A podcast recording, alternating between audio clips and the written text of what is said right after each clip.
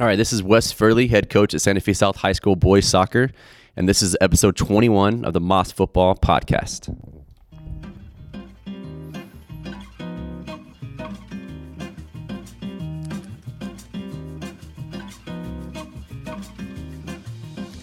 Yo, welcome back to the Mas Football Podcast, the number one soccer podcast out of Selva Studios. I'm your host, Ricardo Yoa, and not with me today, uh, the co host, Paulo. He's just not here, he's a little late.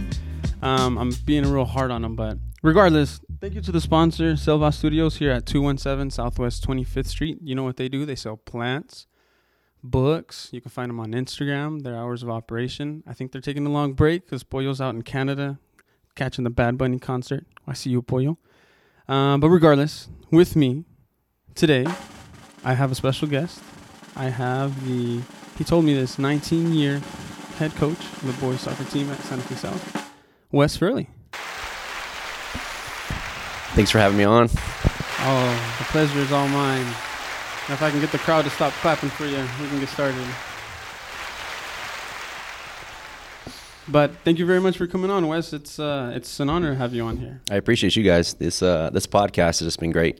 I mean, I know you guys are what 19 episodes in, but it's been fantastic. Yeah, this is episode 21. 21, 21 if I'm not mistaken. Um, and I appreciate that. It's been uh, a big learning experience. So uh, it definitely makes it easier having a guest on here. Last week I tried to record one by myself, and I basically almost cried on the podcast because it was so hard. But also with us, because Paulo isn't here. Paulo, you're getting replaced, man. I'm sorry. We have Nani. Nani, say hi. Hi, y'all. My name's Nani. Um, I go to Santa Fe South High School, and I'm job shadowing today for football factory. For the Mas Football Podcast. football podcast. She's working on a capstone for her senior project, and it's sports journalism that she's interested in. So she reached out, shot at me a DM to Ghost, and she's out here working with us. So I appreciate you for coming on as well. Thank y'all for having me. Both from Santa Fe South. Um, Wes, again, thank you for coming on.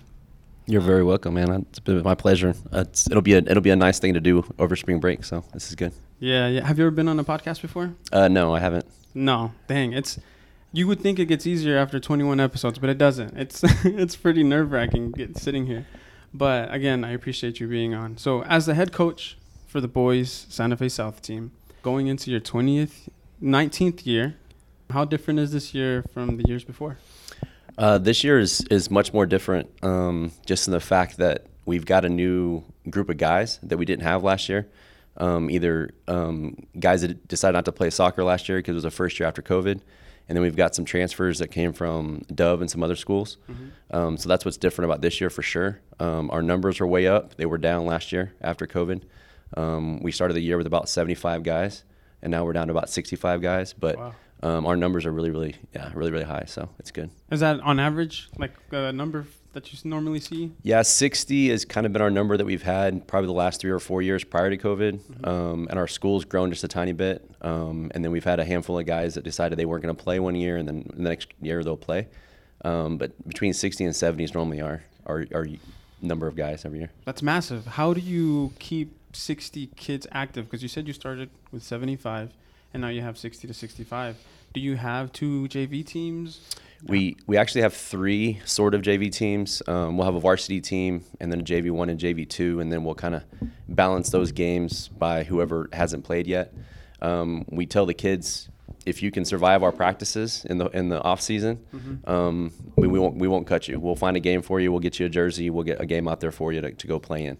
Um, so no matter what, we'll find games for everybody to play in, no matter what. Even if it's only Yeah. three or four games a year, everybody gets a game to play in. So I like that. How you said that if you are willing to put up with the off season, you've earned a spot. You must run them to the ground then, right? Uh, yeah, we, we do pride ourselves. That's yes. something. We- we run yes, to the ground. absolutely. Um, we we pride ourselves in being really really. I mean, in shape players. Um, on top of being highly clinical players. Mm-hmm. Um, that's something that was kind of put into me from Mr. Brewster, who was my coach at Capitol Hill. I was just gonna bring Um, him up. Shout out to Mr. Brewster. Shout out to Mr. Brewster, the superintendent at Santa Fe South. Yeah. I'll have that guy on here one day. Okay. Um, and yeah, and then to clarify, this is my 19 years coaching. It's my 15th year as the head coach. He he Oh, was the head coach for four years, and then he okay. then he stepped down. But I was doing all the work, even though he was the head coach, even back then. So kind of how it is when you when you figure it out, right? yeah. Um, but no, he's he's always instilled that that we need to be the, the best in shape team on the field, Mm-hmm. um, and then if you have skills on top of that, then very few teams can beat you, and that's Mhm. what we've like found to be totally true in the last like 15 or 20 years. Wow. And then, uh, well, I guess you just figured out a system now coming into 19 years of coaching with 60 kids. How have you structured all of that in your head? So it used to be we'd, we'd only get one assistant coach for the girls, one assistant coach for the guys, and our numbers were just too large for that. Um, And we have a football team and a basketball team that had way less than us and had way more assistant coaches. So Mhm. we then go and say, hey, can we get some more assistant coaches? Do you guys, you know, mind throwing a little more money our way just for coaches? And they said, absolutely. Yeah. And so now we've got four coaches for the boys and three coaches for the girls. Wow. And yeah, and it's been great. And so what I've done is tried to get former players to come back Mm-hmm. and coach because they know what it takes to to be on the team and, and all. They want to instill that that pride Yeah. of Santa Fe South back in there. So I brought. I've had I think six former Mm-hmm. players that's come back and coached at some point, including four right now. So it's it's been great. So- That's awesome, and I totally agree with you. They bled for that that badge, you know, the Santa Fe South badge. So it means a lot more to them than it would be for somebody that hasn't played there at that school. My cousin is a coach there, Paco, and then I know that Abel also helps out as well. He played along with me at MacU. Both those guys are great guys to have as a staff too. I call Paco um, Thanos OKC because he has like four or five state rings. So he walks around with Thanos with his five rings. But shout out to that guy. You've, I mean, the whole school as a whole, you definitely you play your part in it as well. As is huge for um, sports, but not only sports, but in the community of the South Side. Because people know when they go to Santa Fe South, if you're gonna play sports, that's the place to go if you want to play.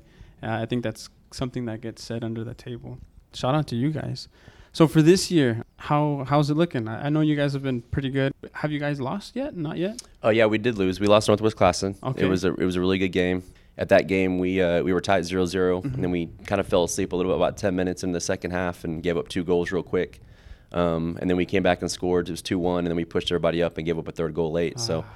Um, it was a good game. Uh, we will hopefully see them again in two weeks. We go to their tournament, and Mm. if we make it to the championship game and they make it to the championship game, we hopefully see them again. But um, our team now looks much different than it did back then. We got three players from um, Dove that got approved um, to be on our varsity team now that weren't approved when we played Northwest Nice. Classen. So um, we're a much different team now with them, much stronger, and we've had some injuries too that people are kind of bouncing back from finally too. So. It's a lot of games in a short amount of time, so it's always great to have some depth.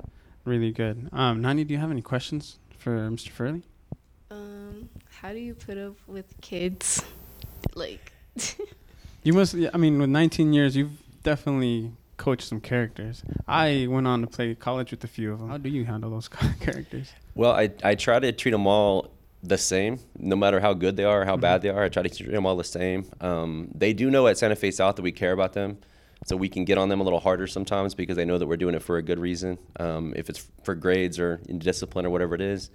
Um, but I think at the end of the day, when they start playing and they see themselves getting better, and they, they see what the team is doing, that the team is getting better because of them or because they put in the work, um, that that's when they will will start to kind of like kind of be a part of the team. Um, that's been the secret that we've always like kind of lived by. We don't make sure people know that we care about them. If they know that we care about them, then they'll they'll put in the work and they'll they'll try hard and they'll they'll show up every single day and they'll dedicate and do all those things that we ask them to do. So. That's a good question and a good answer. Nice. For like those freshman kids that come on to want to play on the soccer team, having heard everything that the school has done, and then looking at some of the seniors and the juniors and then some of the sophomores, what advice do you have for those new kids that are coming in? Because it could and it does sound pretty intimidating. It is um, one thing that we've always lived by, uh, or at least I live by since I've been the head coach, is that I don't care what grade you're in. That if you've put in the work and you're the best player at your position, then you'll be on the field for the varsity team. Um, and because of that, we've had a handful of seniors that, when they become a senior, don't make the varsity team because they haven't put in the work for four years. Um, and some of them realize that and they're kind of sad about it, but they also know that it, that's the only thing that's fair is that these other guys have put in the work. Um, and as a freshman coming in, we've got two freshmen on varsity right now, which is pretty rare for Santa Fe South. Um, You can say some names. uh, Danny Cabrera and uh, Francisco Salazar, them, them two, little Frankie Nice. and, and Danny. Um, Danny's a little brother to a junior that's that's a pretty big player for us, Jimmy. Um, that's a center mid, um, and he's just real technical. He's he's he's kind of a baby still, a little bit uh, physically and stuff like that, but he's so technical. He's got really good skill. You get the ball moving, even And though he doesn't have the size. Yeah, and then Frankie is just lightning fast and has the foot skills. You would not think that he was a freshman at all. Um, and so those two, I mean, being a freshman, though, I mean that shows everybody else is like, well, they're a freshman. They've you know put in the work and they're good, and they're on the varsity team. So uh, you know, a, a good freshman or a sophomore, we'll put in the work and, and get there. So it's been it's always been good for us to have every grade level on the varsity team instead of just having juniors and seniors only like some schools do. So I think that's clutch because it also teaches those kids that played early. Um, it, it gives them something to uh, the experience is what I'm trying to say. Do you have unwritten rules for your way of coaching? Like obviously, it sounds like you want them to be hungry 24/7, fit. But what other like rules do you have in your head for these players to have? the the biggest thing is that we're gonna we're gonna treat everybody fairly um, and treat everybody equally. So, like I said, I don't I don't believe in special treatment even for my best players. Um, if they screw up in practice, or they screw up in school, or they do something dumb at school, and discipline wise, they're gonna be punished the same way. If it's sitting out a game, or we take their uniform for a week, or whatever the situation is, um, I try to treat them all exactly the same.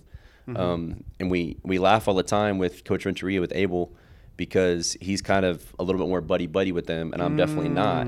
But it makes it easy for me to be the bad guy when I'm Yeah, not, and it true. makes it easier for him to kind of like you know coddle them a little bit um, when I am mean to them, which I'm okay with. I think it's healthy to have that Yeah, like those two true. relationships on a team, and we've always kind of had that. Um, And he's good at being the good guy. he is good at being the good guy. He does not like being the bad guy. He so doesn't. I, I enjoy it most times. Sometimes I don't, but Mm-hmm. he does enjoy doing that. So. I asked Abel to come on, um, and he like reluctantly said no. I knew he was gonna say no, but I just had to ask Abel, like, "Hey, Abel, do you want to come on?" And it took him five days to answer, but he said no politely. Nani, do you have any questions? Have you? Is it true what he's saying? Um, No answer and no comment No on comment? that. I'll- But I agree that there should be discipline if you want to play. And yeah. So you came from Dove, and at the time when you were at Dove, did they have a soccer team? Um, when I attended there, I attended there at sixth grade. So from sixth grade to tenth grade, we had a soccer team, and I was always scared to join. But during my eighth grade year, it was like it's my last year. It's Mhm. middle school, so I joined. And the funny part is like, okay, so I did cross country that eighth grade year, and I did it for conditioning for soccer. And then when I joined the team, they're like, oh, we don't have a keeper. oh. And then I Oh. was like, I did all this conditioning for nothing. So Dang. I, of course, I took one for the team, and I was keeper my eighth grade year. And honestly, I don't think it was that bad. We had like a little bit of games, but we kept up pretty good. Nice. And then coming, which I heard you guys were great at cross country, by the way. So congratulations on that. Thank you. yeah, yes. you, you guys won a couple championships, right? Um. Yeah. My freshman year, we placed third at state for three A cross country. Mhm. I think it was four A. It's because we moved down. yeah. And then my sophomore year, we won the regional champions in 3A. And then at state, we didn't place for state, but I mean, we held, we had a good run for all of our races previously because we ran, no, we won first at most of our races. Nice. So like we were really dedicated and we wanted to win and go to state, of course. Nice, nice. Yeah. You can't hear, but there's applause in our ears right now. He can hear and we can hear him. She's just like, what? So coming from Dove, was it different than getting to experience the soccer here at, Dove, uh, at San, uh, Santa Fe South? Uh, yes, definitely. So coming from Dove, practicing there, uh, we didn't have a field, so we would practice at Douglas Park, Mm-hmm. like a public park anyone would go. But uh, whenever we'd practice there a day, it was like we were really conditioned. We'd run like two miles Mm-hmm. from our coach, and then another thing, he would like make us do hills, like Oh, yeah? up and down. Like he would make us like piggyback up people up the hill. Mm-hmm. And like I remember one time, like I dropped someone down the hill, and Oh, all I just see her like rolling down. but like I guess from the difference between Santa Fe and Dove is like I guess Dove is more disciplined Mm-hmm. because obviously you need to keep up with your grades. Academics. Yeah, and then the people around each other, like we felt like we're like more like a family, Mm-hmm. and so we're like, oh, if we want to win, we need to learn how to play together, learn how to Yeah. talk and everything. And then um, moving to Santa Fe, it's more different because the school's more public, so um, everybody has like whenever you go to school, like you're not gonna be able to like see them in the hallway. Like Mhm. everyone has their own life in high school, and then coming down to practice, like we're all focused on one thing, of course. And I guess the coaches are they know what they're doing more, and there's, I guess, more skilled players. Like Yeah. they all care about the same thing, you know. A lot of them are doing their private Yeah. trainings now. Have you seen that pick up more now than it has been? More private trainings with these kids? Yeah, I mean, my the first couple of years I, I coached, we didn't have hardly anybody even playing club ball or Mhm. doing anything um, outside of high school ball, and it showed. We had some kids that were skilled here and there; they may play some indoor or something during the summer, but Um, now we've got a ton of kids playing. Club. we got kids right now in Arizona. I've got I think nine kids in Arizona right Wow. now, um, playing club ball and stuff like that. And then kids are picking up individual um, trainings. I mean, Abel's doing trainings with some of our kids, um, and then he picks up trainings with you know with other high school kids. So that's become more popular um, and just easier access, I think, for our kids. And now that it's become easier access, it's just been much better for our kids to like take advantage of that. Man, it's just holistically the whole Santa Fe South. It sounds like it's just a well-oiled soccer machine. How do you guys do it? Um, I think consistency. It's one of the few sports at Santa Fe South that's had the same coach or coaches Yeah. for the 21 years that Santa Fe South's been open. Um, other sports have you know had a coach for two or three years and you know replaced and then two or three years replaced. That's also why cross country's been good because Mr. Brewster's been out there from day one. Um, our volleyball team's you know been up at the top um, because the coach has been the same. She's a graduate from Santa Fe South that came back and coached. Um, so I think that's the secret, um, honestly, is on why it's a well-oiled machine. We don't have to hire a coach; they have to figure out everything. Yeah, Um, that's true. I, I I do all the scheduling, I do all the referees, I do all the buses, I do all that stuff like that. So it takes away that Mm-hmm. stress from all the rest of the coaches. They just have to show up for practice and, and run a practice. So um, it's nice for the girls team. It's good for Abel and everybody else just to like, Yeah. just to deal with that only. So That sounds like a dream. it sounds like a dream. And then you have the now you have three or four uh, uh, soccer pitches there now at the middle school. Is it still the middle school? uh, it's it's actually one of our elementary schools now. Oh, our, our middle school's moved school. over in the same building as us, Mhm. so it's an elementary school. But now we have our game field that we try to stay off of, and then 2 Mhm. yeah two practice fields that are that are over there now. So It's hard for me to keep track of where everything is No, I because I only remember it from when you guys were at uh, the smaller building past Shields before. on like getting to- 38th and Shields, yeah, the Yes. Shields Heights, the three-story Mhm. elementary school that we and the soccer place was the middle school. yeah Yeah, that's how I remember it. And then right next to it, where is it? The sport house was the Alpha. yeah that was our alpha. Alternative School in that Man, building. Yep. Santa Fe South has grown. Yeah, hasn't we have we have over four thousand students now. So we have three elementary schools and then one students. yeah, and then one middle school and then our, our giant high school. So How, how does I'll ask Brewster when I ask him. I wonder how he does it because it's and then I think the key in that is also that a lot of the students that graduated from um, Santa Fe South eventually go back to teach at Yeah. Santa Fe South. So that's definitely a key component there. One of the questions when I had posted on Instagram that you were going to be on the show to see if who had some questions, I had a really good one. If you could give me the Mount Rushmore of soccer players that you've had at Santa Fe South, who would it be? so so Mount Rushmore only has four players, and so I've been asked this question numerous times. I bet you you have. And and then I've even had the question of a starting lineup of That- eleven, the, the the best next eleven. That's, That's the the next. next okay, one. Okay, this yeah. is this is going to be really hard for me Okay. um, because position wise. Um, But just Oh. the first rawest of raw talent that you just was just jaw dropping because I can I th- can think of a few, but I need it to come from. I mean, the the one that, that I think really put us on the map. Um, he was a freshman in 06 when we lost the state championship. No six. Um, and then was a senior in 09 when we won it for the first time with Santiago Preciado. oh yeah. um, along with Daniel Gallegos. They were both in the exact same class. Mm. Um, those two guys like worked hard, got better, and I mean had skills beyond their years and beyond their experience. So One was offensively offensively just a tank, and I other, mean, just a beast. And then Daniel is just nonstop. He's going to shut down anybody that you have, and he's going to never give up. So those two, I mean, I would have to put those two up there. yeah. Um, and then I had a, and we went to four straight state championships in 12, 13, 14, and 15. Um, and I had a group of, of freshmen that came in that year that played all four years. Hmm. Um, and of that, that class, um, we had Jesus Andrade, we called him junior, Mm-hmm. um, that graduated in 2015, went on to OBU for four years, start, played all four years at OBU for, for Anthony Yauzi.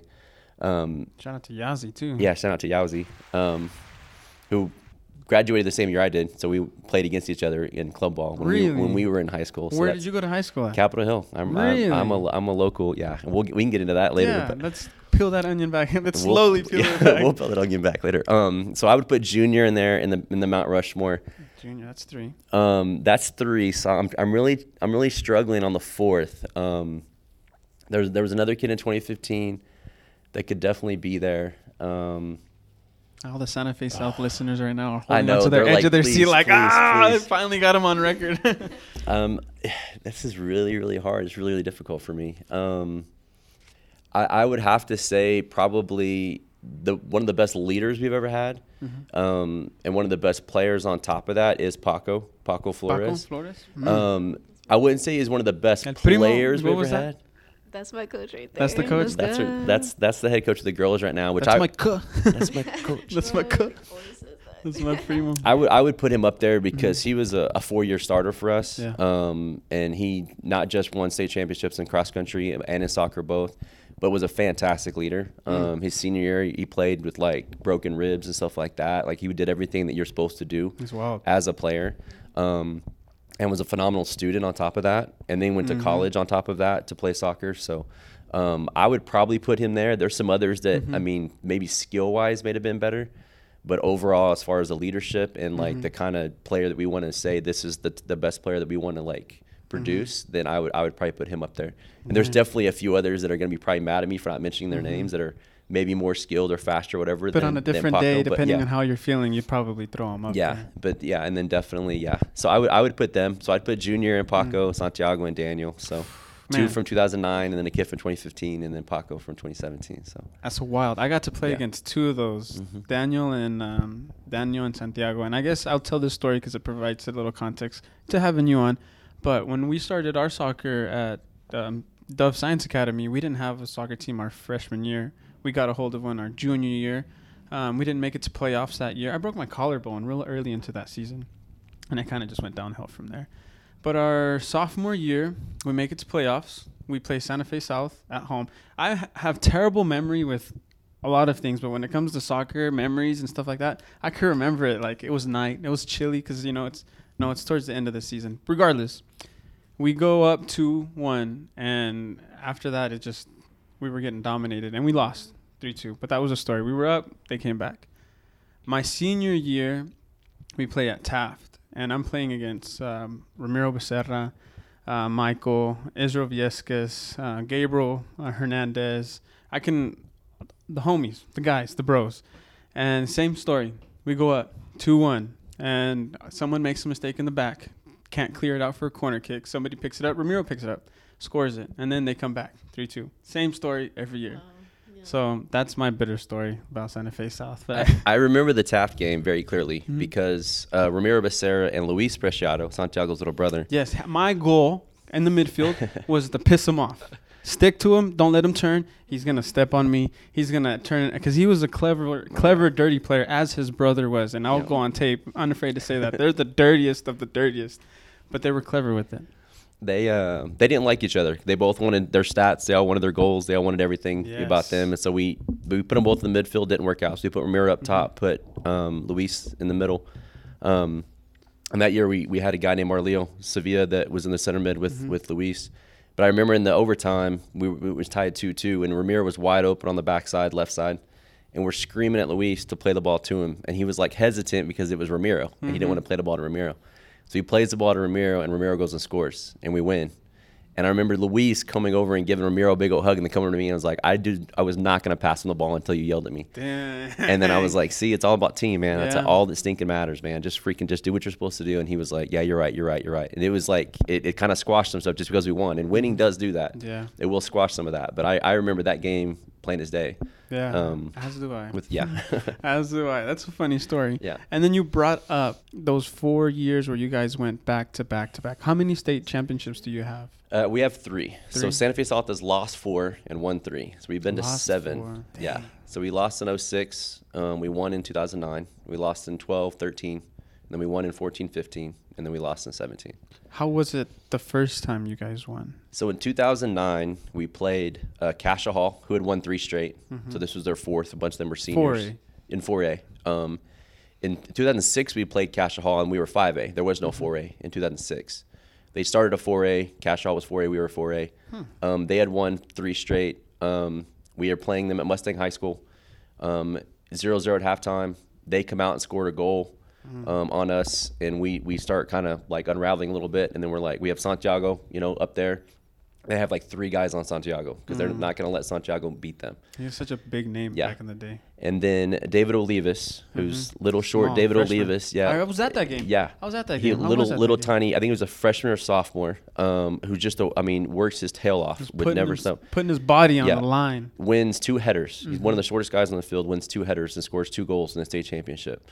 Santiago thinks he had a horrible game, and I said, well, because those three guys were on you the whole time is why Mm. this guy was able to score. Um, we won two to one. And the girls coach at the time, Lonnie James, who used to coach at Carl Albert after he left Santa Fe, said, "You finally did it. Congratulations. Welcome to the club." He'd won some championships at Bishop McGuinness back in the day.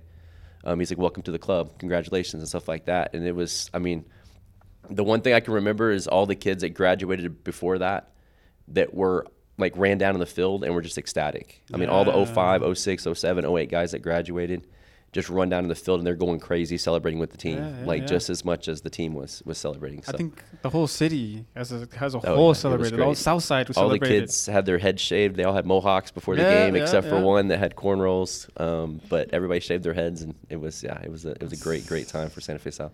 And then you went on a span where you won it back to back. So in 12 and 13, in 2012, we played Mount St. Mary's. We're up 1-0 with 18 seconds left, and we give up a free kick from about halfway, about the halfway line. Hmm.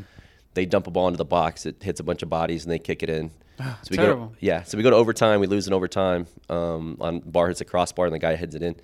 Um, so we lose that game after being up 1-0 with 18 seconds left. So that's a heartbreaker anyway. To a Southside, you know, another Yeah. Southside school basically in Mount St. street, knowing that you could have won. Yeah, and so that that was that was brutal. In 2013, we played Poteau in University of Tulsa. Okay. Worst thing about that game is we showed up three minutes before the game started. Why? Um, we we're on an Oklahoma City school bus, and there was an accident on the turnpike going up to the University of Tulsa. Man. So we're stuck, stuck, stuck, and we finally we had to get off at like a street light and like run into the stadium. We didn't even get to the stadium. And there isn't anything that they could have done for you guys They considering the they gave us like I think five or six minutes additional warm up time, but there was a game going to be played right after ours, Oh, the next classification. So they were trying to keep everything online. So we said, let's just play it. Hmm.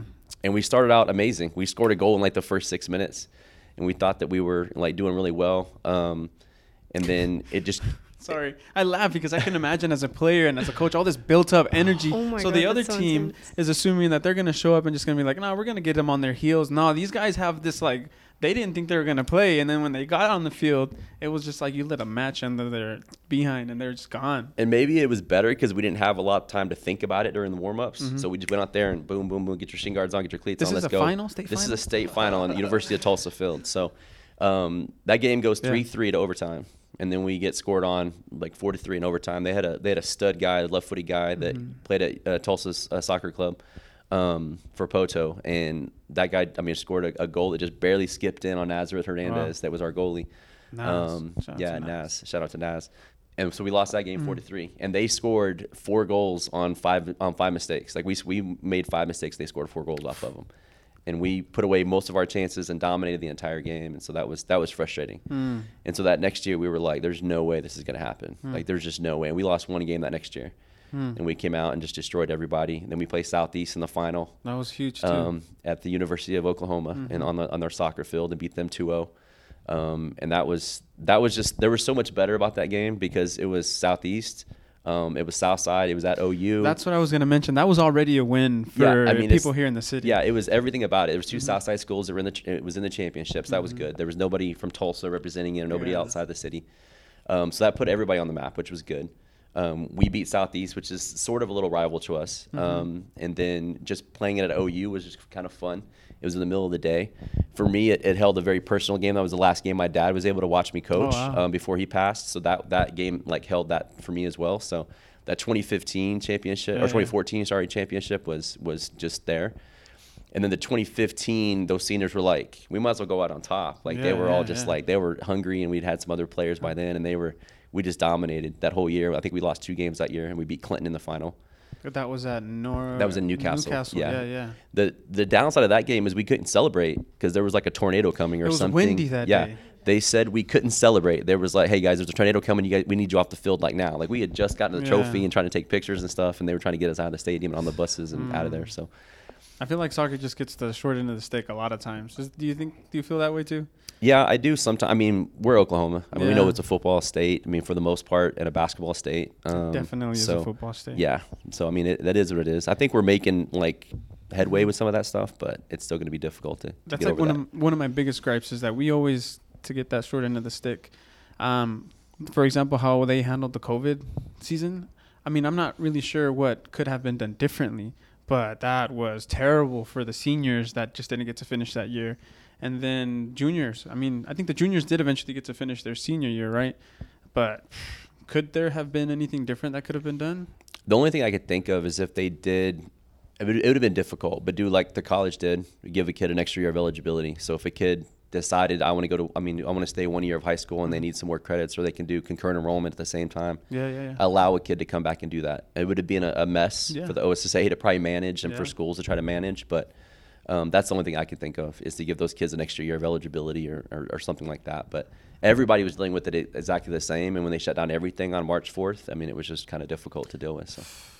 Yeah, and then spring break. That was March fourth. It's Yeah, we played one two, game. three years ago. We had one game, yeah. We played one game, one regular season game after preseason, then they shut it all down on March 4th, yeah. That's horrible, horrible, horrible, horrible.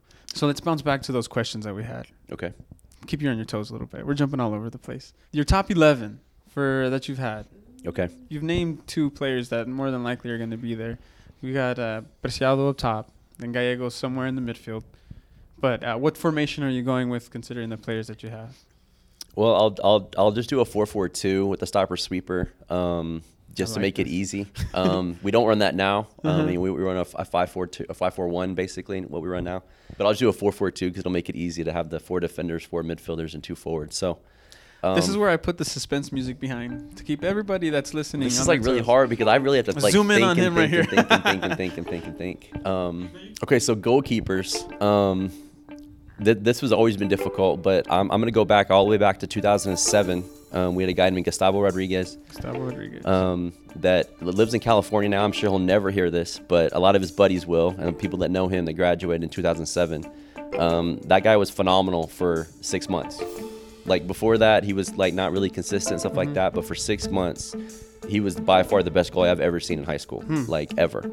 Um, so in his prime, I would put Gustavo Rodriguez. He could play with his feet. He was a big body. I mean, so he was yeah, he was a stud. I have to look it up. If I was good at design, I'd have the pitch of 11 right here. So whoever's listening that's good at design, put his face at the goalie spot. Okay, so Gustavo Rodriguez will put him in goal. Uh-huh. Um, I would definitely put Paco at sweeper. Paco, sweet. Um, even though Daniel Gallegos played that for us, uh, he'll be on the field. Don't worry. Um, I'll put Daniel on the field, but put him in a more I'll put effective yeah, I can put um, I'll put Paco there. Um, the best stopper we had um, was a guy you might have played with at at MacU or was around MacU was Martin Felix. Um, this guy, I mean, had a lot of range. Um, could play. I mean, he was he was that player, that tough player that's gonna win every header.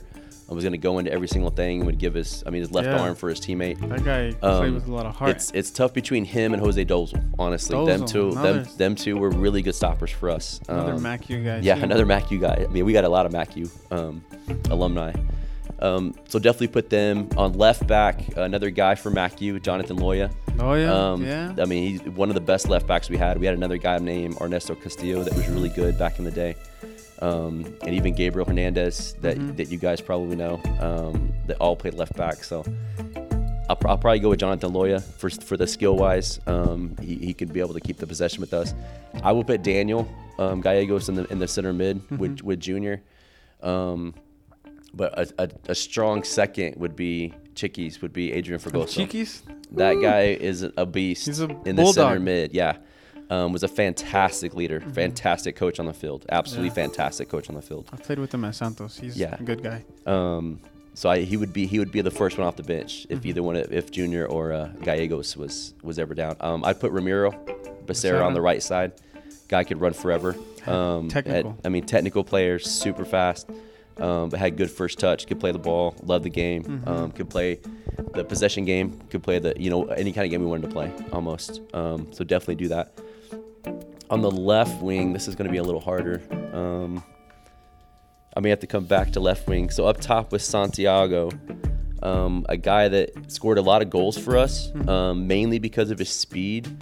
Um, but a guy named uh, Edgar Ramirez, um, who used to live here on the south side, moved to Texas just recently, um, was an all-stater for us in 07. Um, he was just lightning fast, but could possess the ball, had great first touch. Um, he was best friends with Martin Maese, that was also in the center. That guy was a monster. I And- heard back in the day when I got to MacU, he had already gone through some injuries, but prime him, I heard he was a monster. Yeah, he was a, he was a monster. Back then, we didn't have a lot of skilled players all the way around, so we couldn't play that possession game. Um, so it was a lot of Martine dribbling through three or four people, um, and he had, I mean, he had the ability to do that.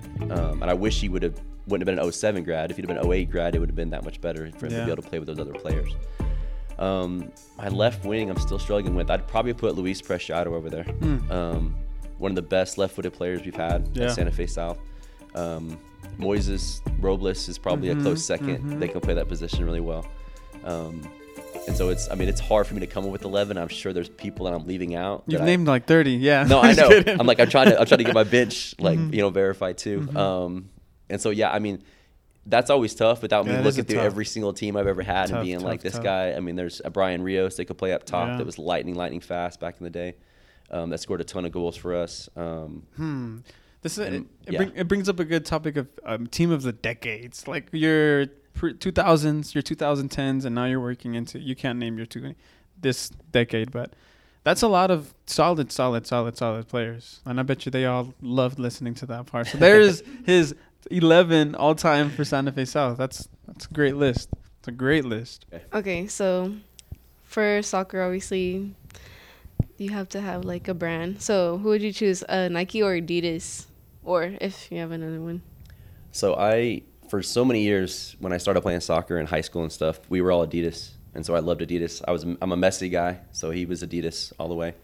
Um, but I, I mean, the last probably ten years, I've been Nike, and our whole school changed to Nike for like three years, and then now they're wanting us to change again to Under Armour, Under which is just like I'm, it's like pulling my hair out to do that. Dang. So I don't want to make the conversion fully mm-hmm. like for the, the the gear that I wear, but the kids are gonna have to wear it for the uniforms and stuff like that. But Nike is mm. definitely where I'm at now for sure. So I like that one. Yes. That's a good question. I have a question now because I'm going over the list. this is coming from another person on our Futbol Factory Instagram, which I think I'm going to do. I'm going to announce who I'm going to have as a guest and have them give me questions. Uh, it says, which Santa Fe soccer team in your mind is the best of them all? He's probably like, I hear this all the time. I, I don't hear this all the time, but it was asked of me. I think two or I think two years ago. Um, and then Abel's convinced that the team we have now would beat any team that Santa Fe South's ever had. Some of Um, the kids you have right now are just. oof. I just I, I don't know. Um, the 09 team with Santiago and Daniel and all them as seniors that went to the state and, and won it. That's probably the toughest team That's we had. team. Um, physically, they could beat you. They could play the physical game. Um, we had enough technical players that we were really, really good. Um, but we didn't have a lot of depth on that team. I only had like two or three players I would put in very often um, off the bench.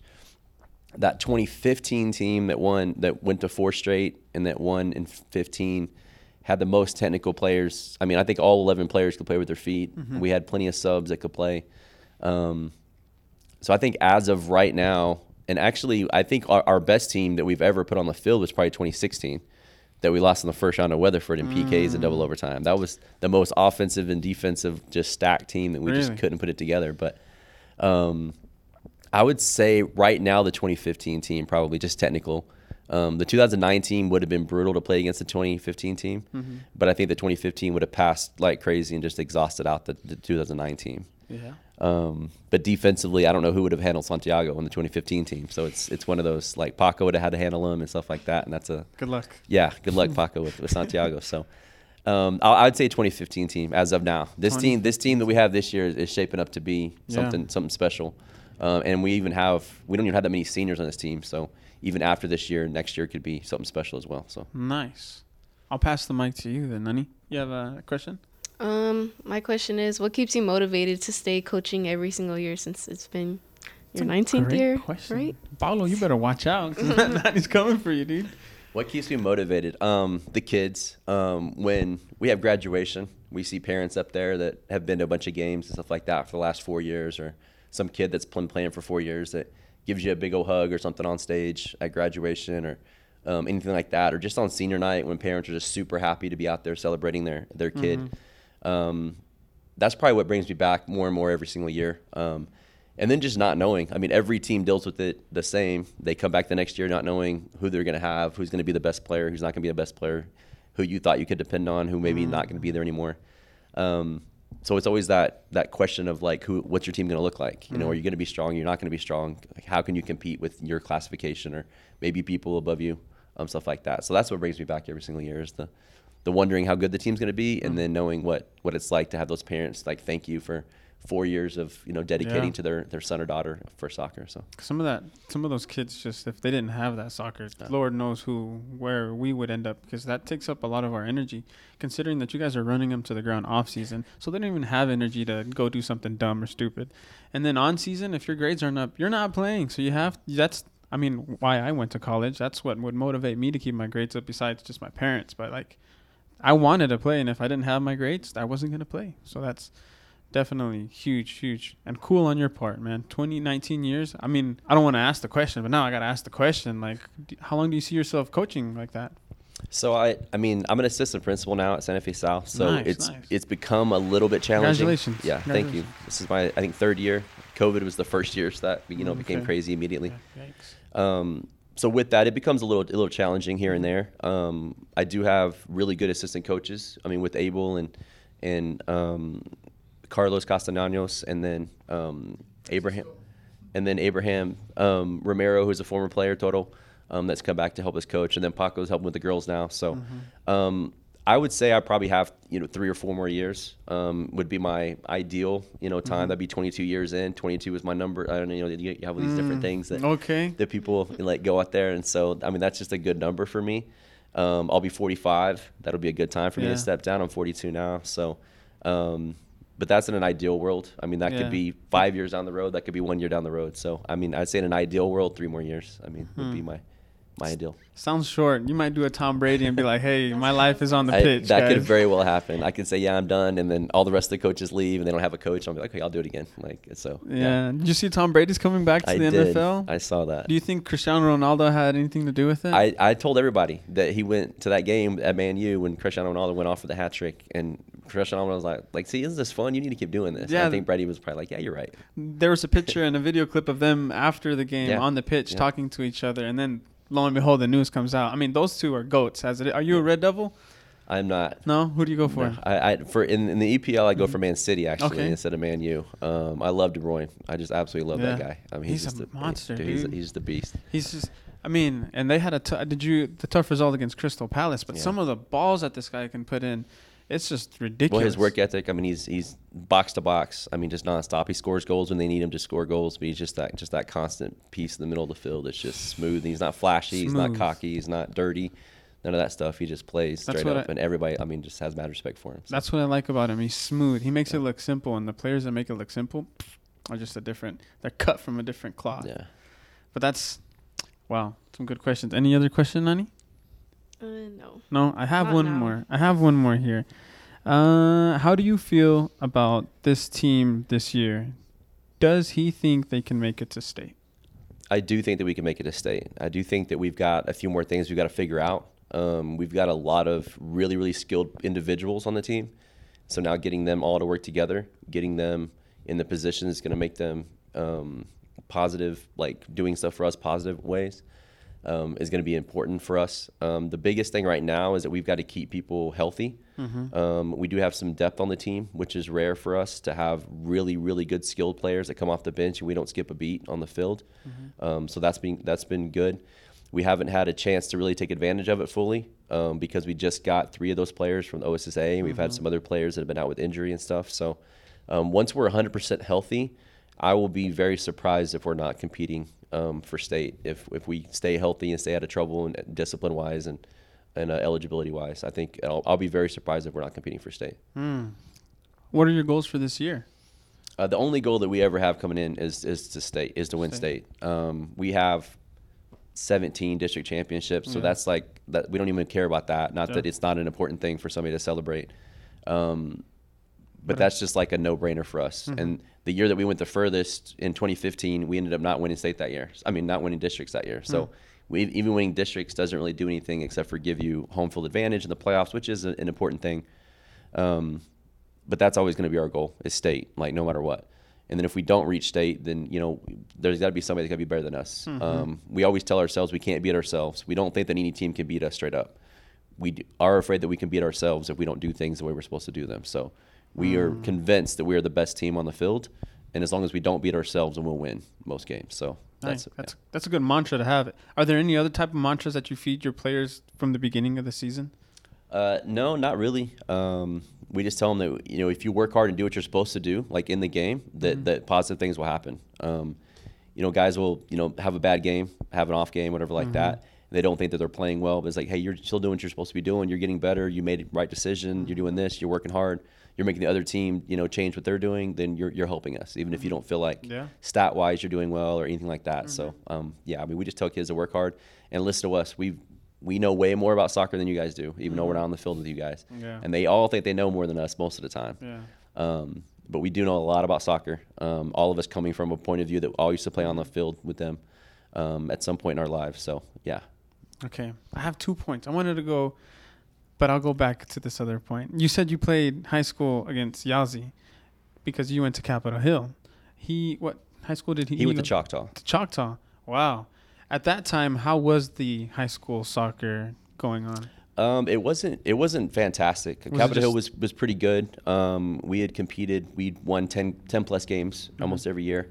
Uh, my freshman year, I didn't play soccer. I was I was dumb. I played baseball my freshman year. Okay. Um, I grew up playing football and baseball, um, but then after that, I just started playing soccer nonstop. And so my, my last three years, I played. Um, yeah, he went to he went to Choctaw. Mm-hmm. Um, I was playing for Magpies, and he was playing for Celtic, I think, at the time. Mm-hmm. So we played against each other a little bit in club ball. Um, and then after he went to college and graduated college and stuff like that, we actually played on a club team together, like an old kind of old man team. Mm-hmm. After we were all at college and stuff like that, but. Um, yeah, I mean, we we were almost the exact same age and stuff like that, and so we just we've just known each other a long, long time. So yeah, The, the soccer community in Oklahoma City is really small. Yeah. Uh, so it must be pretty cool getting to see somebody that you're, you know, used to kick it with. Now he's what the women's coach at Mid America Christian University, right? yeah. So yeah, that guy's doing a lot of good things too. Nani, any questions? Um, what would be your favorite rival, like Southside game rival? Yes, that's that was Like the Santa other Fe question. versus What's the next? Yeah, It's it's definitely U.S. Grant. Um, Grant? Yeah, it's Okay. definitely U.S. Grant. They've probably been Southeast our is biggest. like, dang. Capitol Hill's like, dang. well, no, South. I mean, we we have a little bit of a rivalry with them. There's Yeah. no bad blood there. I guess is is the difference between those two. With Grant, there's bad blood. There's Um, bad blood with Grant. there's bad blood. Just I think it's just. I mean, they've always said, well, you guys only win state in 4A, or you guys only go to the playoffs in 5A. But you, if you guys were in 6A like us, you wouldn't be as good. And I was like, but you guys have never done it in 6A, and so Hmm. Yeah. it's always been you know one of those things. And they've had some really, really, really good players Yes, and really have. good teams. Um, and Coach Cookson has been there a really long time. Yes. He's been, I mean, he's phenomenal because he's been there so long, and he continues to dedicate to that school and to that program. Um, but it's definitely, it's just definitely U.S. Grant. I just, there's just a rivalry there. Our school when we first started was over there off of Penn in, Mm-hmm. in the old YMCA where one of our elementary schools are. Um, and so it just became a rivalry right away. Right away um, when we started playing sports, and they would beat us the first couple of years, then we'd win a couple, and they U.S. Grant, and, and that's in all sports at Santa Fe South, not just soccer. There's been things that have gone on off the court, you know, like Yes. that. I mean, I've only heard of a few, but like, what what things have gone on? So there's a there's a few things that I, I think I can mention now. Mm-hmm. Um, our lawyers told us two years ago not to mention them or not to talk about them. Um, Yikes! yeah, I mean, yeah, when you start talking about lawyers, right? Yeah. Um, uh, so we we had some players that left Grant um, that came over to Santa Fe South to play soccer, um, and we apply with the OSSA to get them eligible, and the OSSA denies them, but then U.S. Grant wasn't going to sign the paperwork and you know everything, and said that we recruited them, and we were like, well, you have no proof that we recruited them. We didn't know any of these players until they walked in our you know walked in our doors. Um, and so they told the OSSA that, that they were recruited and all this kind of stuff, and, sent them text messages from a, a conversation that didn't even involve any of these four gentlemen. Um, OSSA does a formal investigation. Like they come and do a formal investigation of all of us, interview all of us. Wow. Um, we get lawyers involved, all that kind of stuff, and then it still just becomes a nope. Those kids are not going to be eligible, and so those kids. This is the COVID year. in- Interestingly enough, um, those kids say, "Okay, I'm not going to be eligible at Santa Fe South. I guess I'm going to go back to Grant." So they leave our school. Um, three of them do go back to Grant and play one game, and then COVID hits. So he set out that game. Most of them were juniors. Um, one kid stayed with us, and so he was able to play last year with us because he sat out the year. Um, and then two of the kids came back and just didn't play soccer because they had to sit out a year. Um, so it came to our school because they wanted to be at our school. Um, two of them had girlfriends at our school. Um, another one just wanted to be at our school because they thought it was better academically. Um, but I mean, ended up not being able to play because OSSA, you know, said they had to sit out a year. So, um, and if they'd have just stuck it out and you know sat out that year during the COVID year, not that anybody knew about COVID, Yeah. but um, then they would have been eligible to play their their senior year with us, and it would have been fine. So, Yikes! It goes down. Yeah. I didn't know that. That's yeah. So I mean, so that that was probably like the not the last straw, but that's kind of what the, that kind of renewed all of that like Yeah, 'cause hatred, I guess, a little bit why- towards them. It's it sounds hard to believe that they went so far as Mm-hmm. to do that because not only are you burning that relationship, but you're also affecting the kids. You know, like why not just let the kids go and play? Because at the end of the day, you know, but just to go that far, and that's what's that's what's that, that's what was sad to us is that Mhm. I've always had a really good relationship with Coach Cookson and with Mhm. U.S. Grant. Um, we play them every single year. We played them either either regular season game or preseason, no matter what. It was just a Mhm. good game for everybody to be involved. Um, and then since that, that was I mean that that relationship was severed a Yeah. hundred percent. Now we've tried to patch it up a little bit this year. We played them in the preseason. Um, we're, we're scheduled to play them in the preseason until the, the snow happened and, and ice, and we had to cancel it. But um, but him and I have, have kind of kind of Mhm. merged that relationship back to, to close to where it was. Um, because we know that it's better for all of our kids involved Yeah. that we play each other and that we're at least on good terms to, to be able to play each other and stuff like that. I mean, both teams play really good soccer. All the Mhm. kids love the game. All the kids know each other, you know, on and off Yeah. the field. So I mean, it's just it's just a good thing to have. So That's true. They, I mean, because those kids play against each other regardless. They might Yeah. be practicing with each other after school too. So I mean, there's no reason why we all uh, schools down here work together to, you know, raise. It's this. It's been the saying that's been stuck in my head, but rising tides raise all boats. You know, all working towards the same thing. So it's unfortunate to hear that, but it's good to hear now that you guys are in a better spot too. We've been on for 51 minutes. Nani, do you have any questions? Um, okay. So from being a Southside school, how does it feel um, being that team winning games and playing against schools like in Tulsa? Like they're always like known like, oh, we're going to win, and then always being the underdogs like coming through. Like how does that feel? Like to always be the underdog. It's a good question. So for me, I mean, like I said, I came from Capitol Hill. So Mhm. when I mean, I didn't really know any different. I mean, I went to Capitol Hill. My, my parents Mhm. graduated from Capitol Hill, 1969, 1970. Um, and so my parents are a product of the South Side. I was a, be, indirectly became a product of the South Side. And so when we were at Capitol Hill, we would go play a school that wasn't in the city. And we would play like, okay, we just expect we're just supposed to just play soccer and win, but then we deal with other things, you know, racism or whatever else like that. People screaming different things or people saying, "Oh, they're an inner city school, like they're poor, they don't have a nice uniform set, or they don't have nice warm ups, or whatever else." Um, and we just like we don't care. We just want to play soccer, Yeah. and that's all we cared about. Um, and at Santa Fe South, that's the way we've always been. Like, let's just go play soccer, and it's been, it's actually good. It, it like warms my heart anytime we get to beat a school Mhm. that is either highly racist or like doesn't like looks down on us upon anything. Um, it just adds that little bit more of pride of like you guys just need to realize that like the game is the game. Like Yeah. soccer is soccer, and you know it takes eleven on eleven. You know sometimes eleven on fourteen if it's the referees Mhm. get involved. But yeah. Um, uh, yeah. Keep your mouth shut. yeah. Uh-huh. Um, but I mean, it, it, if it just comes down to soccer, then it should just be soccer, and it's a Mhm. beautiful, beautiful game. It's the best game in the world. Um, best game that's played around the world. More countries Mhm. play soccer than any other sport. Um, and I've coached seven different sports at Santa Fe South, and soccer's still my favorite. That's the why I've stuck it out the longest at, at, Mhm. at soccer. So, um, but it, there's a, there's a, there's a, definitely another element of pride when we beat a school that's not in the city, Mhm. um, even if it's just right outside the city. Um, it's just not an inner city school. I mean, it's fun to beat the kids in the inner city as well Mhm. because it's just got a little bit bragging rights Yeah. locally, like Big having bragging those, yeah, rights. Um, for one year at least, or at least till the next game. Um, but I, I enjoy when we take a long road trip and go beat somebody. We, we just got back from Enid, one of the coldest games I've ever coached. It's a solid Um, team, Enid. Yeah, Enid, I mean, a really good 6A team. Um, and our boys battled and battled and battled, and we, I mean, 0 0, go to PKs, and we win in PKs after like, I think, seven shooters or something. So, Yeah. I mean, freezing cold game. I mean, elements were not, you know, great for anybody. Um, and we pull out that win, and that coach was like, we are super, super That impressed with you guys. Yeah. Um, I was on the side like, let's go, like cheering on and the it keeper. was it was it was It intense, was and so we and that's what we try to schedule Mhm. as many six A schools as we can. We know that's the only way we're going to get better Yeah. is if we play six A schools or a really really good five A school that's not in our district. Mhm. Um, but it's just so much easier to find a good quality six A school that's that's in this area that'll play Yeah. us.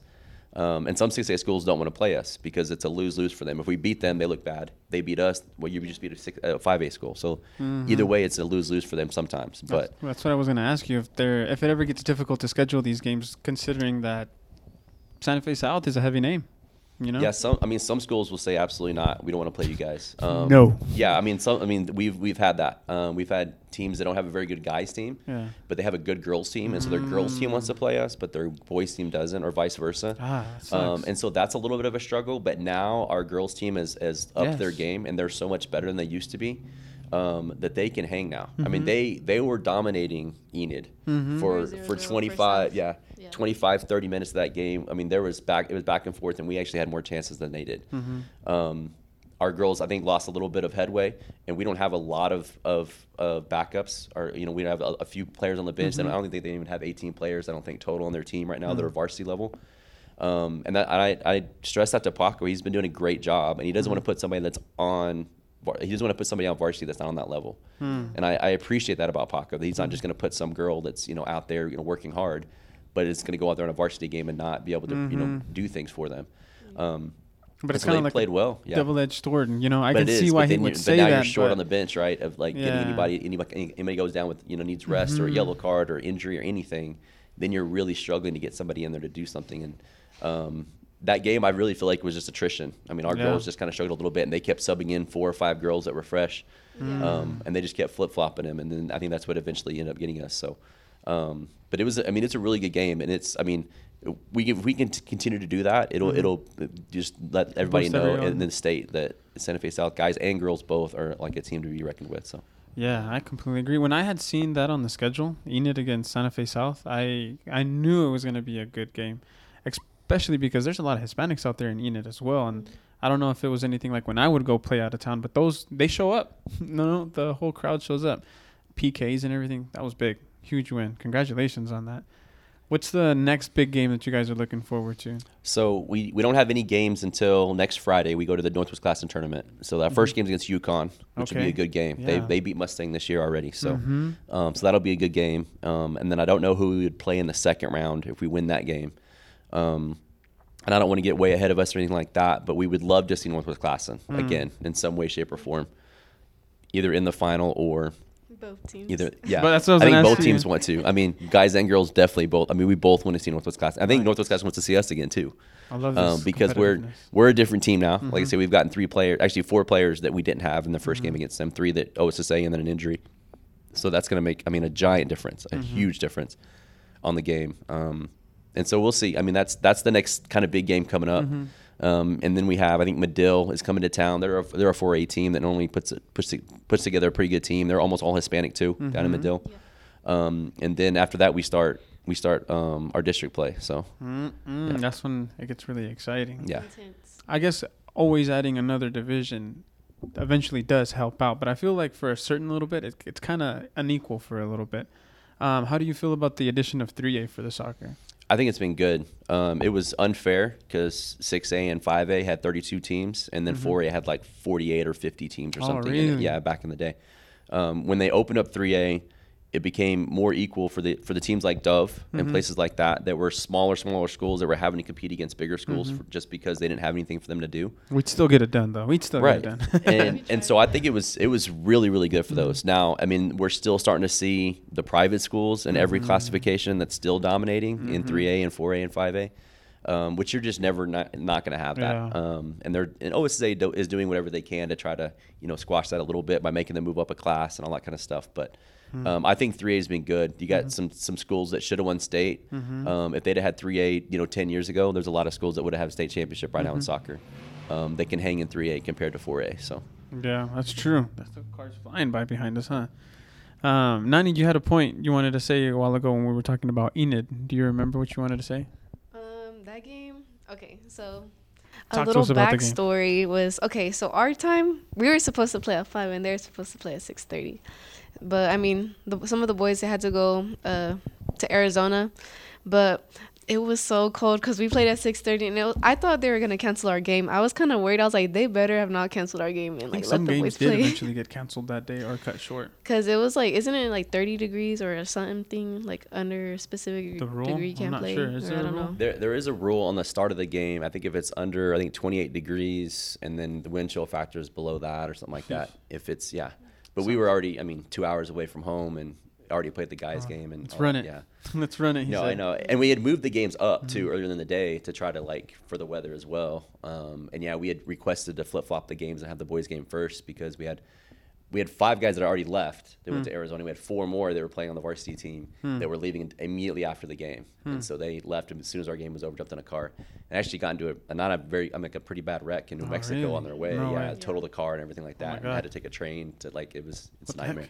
Yeah, I mean everybody's fine now, but and there's a broken phone in there and some sore ribs and some other things from some players, but a totaled out car and some other stuff, and there was just a really bad snow oh wreck Oh my god! Well, thank goodness that they're from safe. that, yeah. Yeah. And so we, I mean, we just did that for them so they could have a few more hours to make Mm-hmm. the road trip. And the girls were troopers and saying, "Yeah, we'll we'll do it," not knowing that it was going to be twenty. I think it was twenty-two degrees when they kicked off. It was so hard to stay warm. Yeah, it was. It was. Yeah. I think it was the coldest game I've ever been involved in. Really? Even at Santa Fe. I mean, we've Honestly- had sleet and, and snow and stuff like that, but it was really really cold. Oh, but um, what I remember from that game was like going inside the locker room. It's like all warm, and then right when I'm getting out, I'm just like, oh my god, like I had to like I couldn't I needed to keep on moving. Like I was Mhm. not gonna stay still. And so before the game, like we're getting warmed up. We had like a really good warm up. Like everyone's mentality was good because I feel like uh, one thing for a team is like we need to have that mentality together to like play good.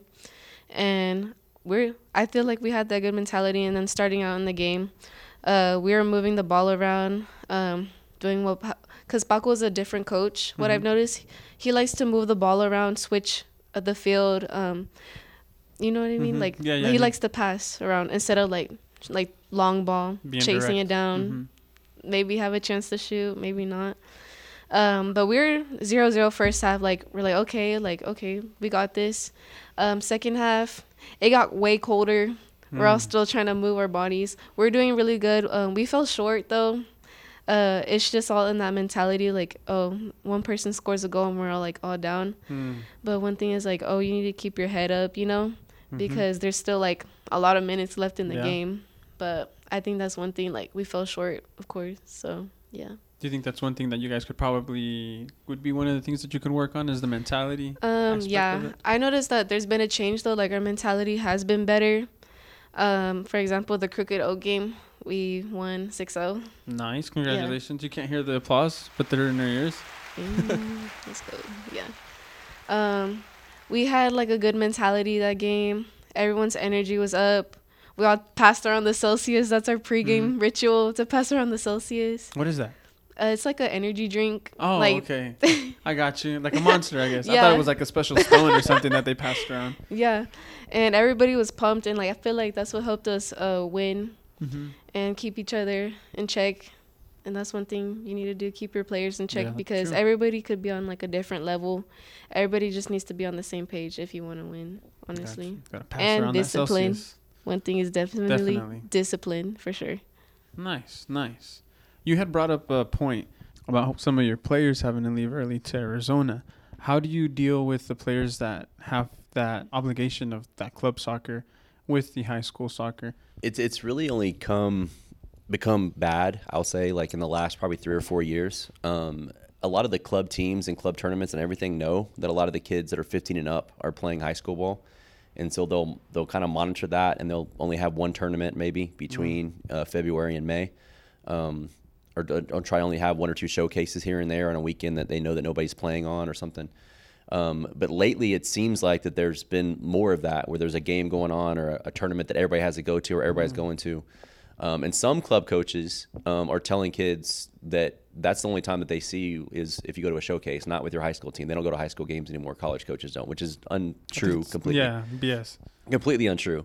Um, but a club coach, I can understand that if a kid's kind of debating on going to a high school game or a club tournament or showcase, um, why they would say that. But um, we've been fairly lucky to have club coaches that communicate with us pretty well and tell us, hey, we got this big tournament next Friday, so I don't know if you can move that game to Thursday or something like that.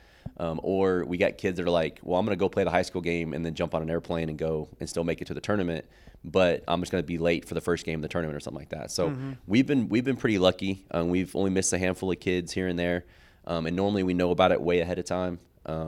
But it, it would be a lot a lot more helpful if club coaches or showcases would, would take that into consideration, Consideration. for ages 15 and above that they're playing high school ball and that some high schools I mean our, our school's lucky because we've got a little bit of depth where other schools if they were to They lose don't. four of their stud players to go play a showcase would just be devastated Yeah. um, on, a, on any given night and so and now that we're starting to play district games here coming up in a few weeks it gets even more important because you lose one of those games then you're talking about not playoffs and stuff like that so Um, but we've been pretty lucky. Our kids are pretty good about communicating with us. Our parents are really good about communicating with us, um, and so we've we've dealt with it here and there. Um, but we we just do our best to try to figure it out as early as we can and try to plan accordingly and, and just do what we can. We don't want them to not go, Yeah. um, but we also don't want it to hurt our our high school team because of that. So. Mhm. Where do majority of your players play? Uh, we've got some that play with the energy, Mm-hmm. um, and then some that play with um, the what I th- I think it's called NWC, and then the new one that's OKC something. Mm-hmm. Um, it's Essential. and then Essential is the, is the other one that some of our kids play for. Essential. So Sounds like there's so many clubs now compared to how they used to be. there are. I mean, I think that's just because of money. I mean, Yeah. you know, this this club is only going to go to a few showcases, and the uniforms aren't going to be Mm-hmm. that expensive. And this one over here is going to charge you a fortune for everything, but you're going to go to Mm-hmm. a game every weekend and a tournament, all that kind of stuff like that. So. Um, so we've, we've probably got four or five different club teams that are kind of. And we had a couple kids that play for Cosmos. Mm-hmm. Um, so um, we've got four or five clubs. I think that all of our kids have kind of played in Hmm. um, over the years, and some of them have jumped from this club to that club and back Mm-hmm. and forth and stuff. So, um, so yeah, it just depends on Hmm. this weekend. This club may have a team, uh, a tournament or a showcase, and the other one won't. And so we'll be lucky, and then Mm-hmm. Ah. the next one it won't be that way. So I mean, that's.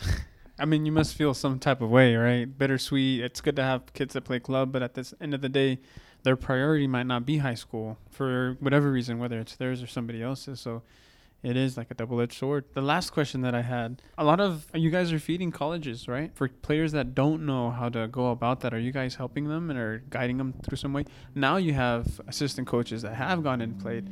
I'm pretty sure those guys are being good mentors on what to do, what not to do, what to do on and off the pitch, right? Like, how are you guys assisting those type of players? So what I do at the beginning of every school year, I send out um, to all the local colleges or any colleges that, are, that have a soccer team, boys or girls, in the state of Oklahoma.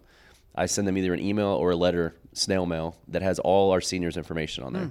Um, so it's just basic information, their home address, stuff like that, so they can mail stuff out, phone numbers if they don't want to contact them, email addresses. Um, so we do that, and then if there's if there is a showcase, um, which I just got an email today about a, a showcase for Seminole State College, um, which is Coach Hill used to coach at Hera for many years, and now he's out at Seminole State. Um, is going to have a showcase, and we took a group of girls, including Nani, up there last year um, to a tryout.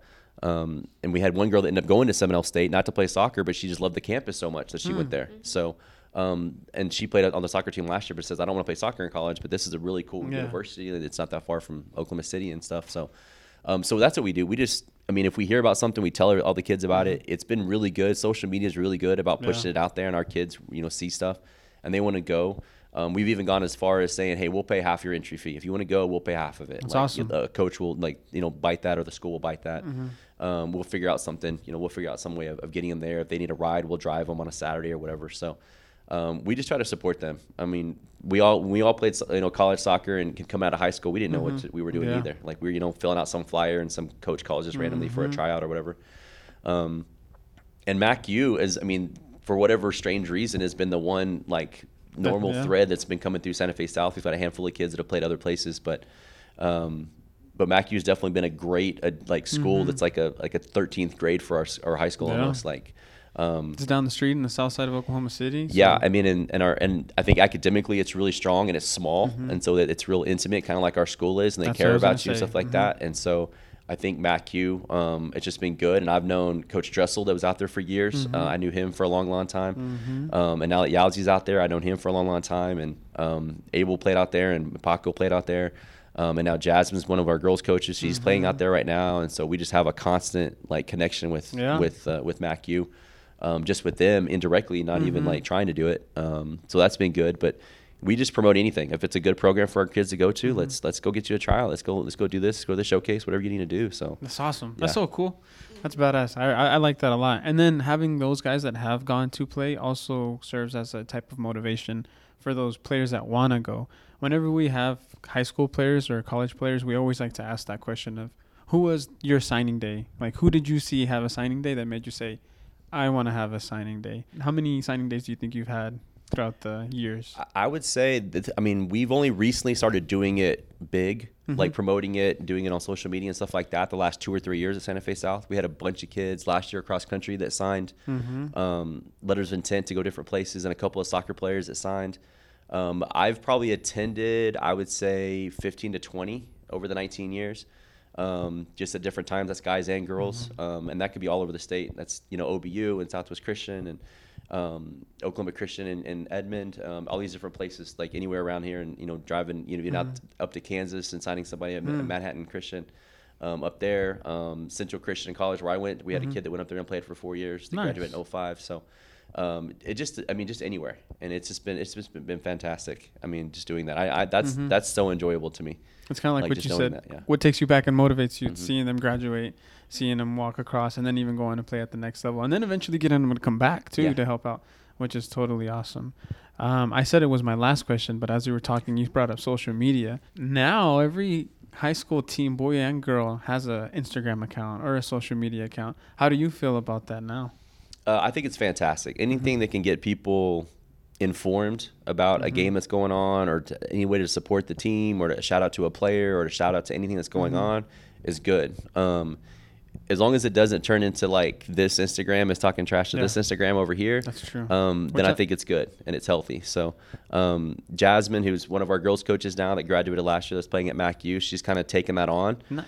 And she had to kind of like get permission because I was like, Yeah. yeah. you're using the school's name. So Yeah. Mm-hmm. anything you put out there, you're representing the school and stuff like that. But she's been fantastic with that. Um, and she just really, really enjoys that stuff like that. So it's just been good. It's been really, really good. It's good, and she has the designs going and everything. I yeah, had her on she the like podcast downloaded this app She and now she's like, yeah.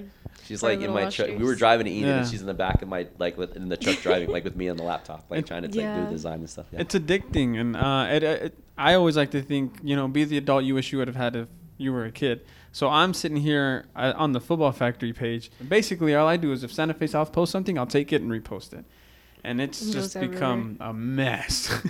Tuesdays, Thursdays, and Fridays, everybody's posting Game something. days. Yep. and I'm sharing, sharing. Now people are sending me goals and highlights, but I, it, it makes everybody more motivated. Like you said, it ups the competitiveness, and thankfully we haven't seen anybody be toxic yet, and hopefully it never gets to that because that'd be terrible. But is I think that's so cool. And then further down the line, like we are having these conversations of your 06s, your 10s, we'll be able to look back on those Instagram and the highlights and look back at their 010 team, your 15 team.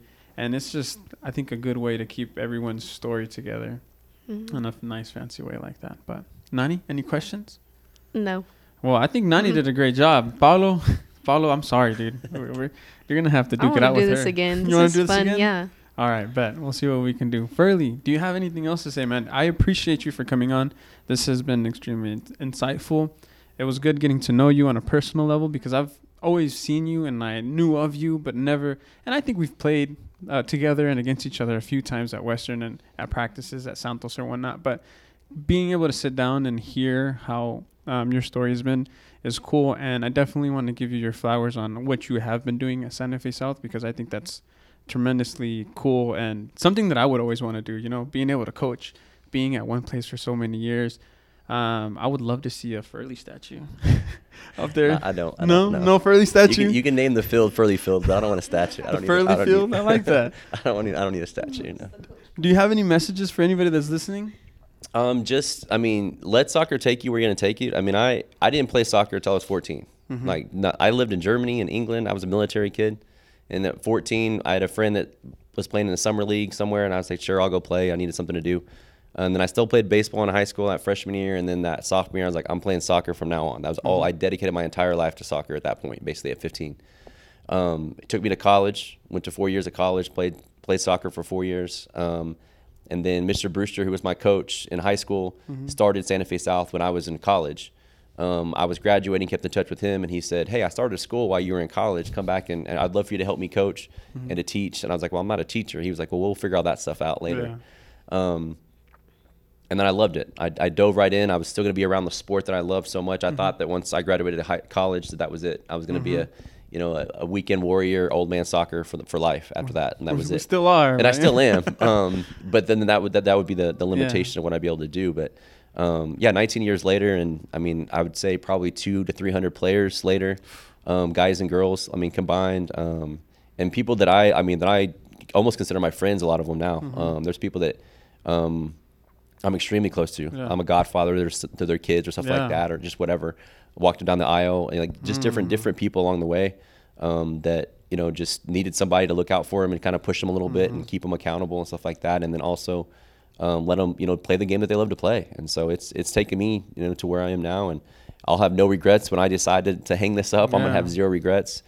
Um, I do want one more ring. I mean, that's kind of like my one thing. That's like if I get one more ring, that might be the, the time I hang think it up. Um, but um, it's it's not like it's a failure if I don't get it. I know that. That's the one thing that I've like come. I mean, I'm I'm okay with um, each year. That if we don't win it, it's not that the, the year has ever been a failure. Um, so that's what I keep telling people. So when people don't win state, and I don't know what it's like to be at another school that doesn't have success, Mm-hmm. um, where you know kids you know don't have success and don't win games and don't expect to win a state Yeah. championship or even go. Um, so I've been I've been blessed. I've been blessed to have fantastic players and have a good foundation and have Mr. Brewster and Santa Fe South support us and stuff like Mm-hmm. that. And um, we went from when I started, we had 240 total people in Santa Fe South, just at the high school only. We didn't even have a middle school, didn't Mm-hmm. have nothing. Um, and it, this is the 20th year of Santa Fe South, and now we're 4,000 students strong from pre-K to, to 12 Dang. um, graduating about 320 every single year now, and just like adding to that, and just becoming bigger and bigger, Hmm. and having waiting list of you know five to 600 kids every year in every grade level. Um, it's just been it's just fantastic. It's just been a blessing. It's just been crazy, and I'm Hillside for life. I mean, Capitol Hill Redskin. Mm-hmm. Yeah. Um, not a Red Wolf, but I mean either Yeah. way. Um, and I loved what Capitol Hill did for me, but uh, I'll never go back there. Um, Yeah. It's just, I mean, it's just a school that you know made me who I was, but now I'm Santa Fe South for life. And if I'm not at Santa Fe South For South life, he said. for, For, life, life. and when I'm not at Santa Fe South, I won't be at another school. I don't, I could, I do not see myself going to another school Yeah. at all. So Yeah, well, only time will tell. But if you don't win another state championship, I think with what you have done is is great already. Like you've already won, you know, and you've built a culture that is just hard to hard to create. That's one thing I talked to Paulo is, hey, how are you going to implement your culture? What is your culture? And him as a new coach, you know, he- he still feel like he's figuring out. So hopefully he listen to this because he's not here to listen to this personally. But I appreciate you for coming on. And wow, uh, I guess I'll try to have you back on at the end of the season. Maybe we can have some other high schoolers that we could um, have on here to talk and chat. I would love to speak to some high schoolers. So whether that means me going over there or bringing them here, um, let's do that. Let's do that. absolutely, that'd be great. Um, but well, I appreciate you for coming on, Nani, the new co-host, Paulo. Thank y'all for having me.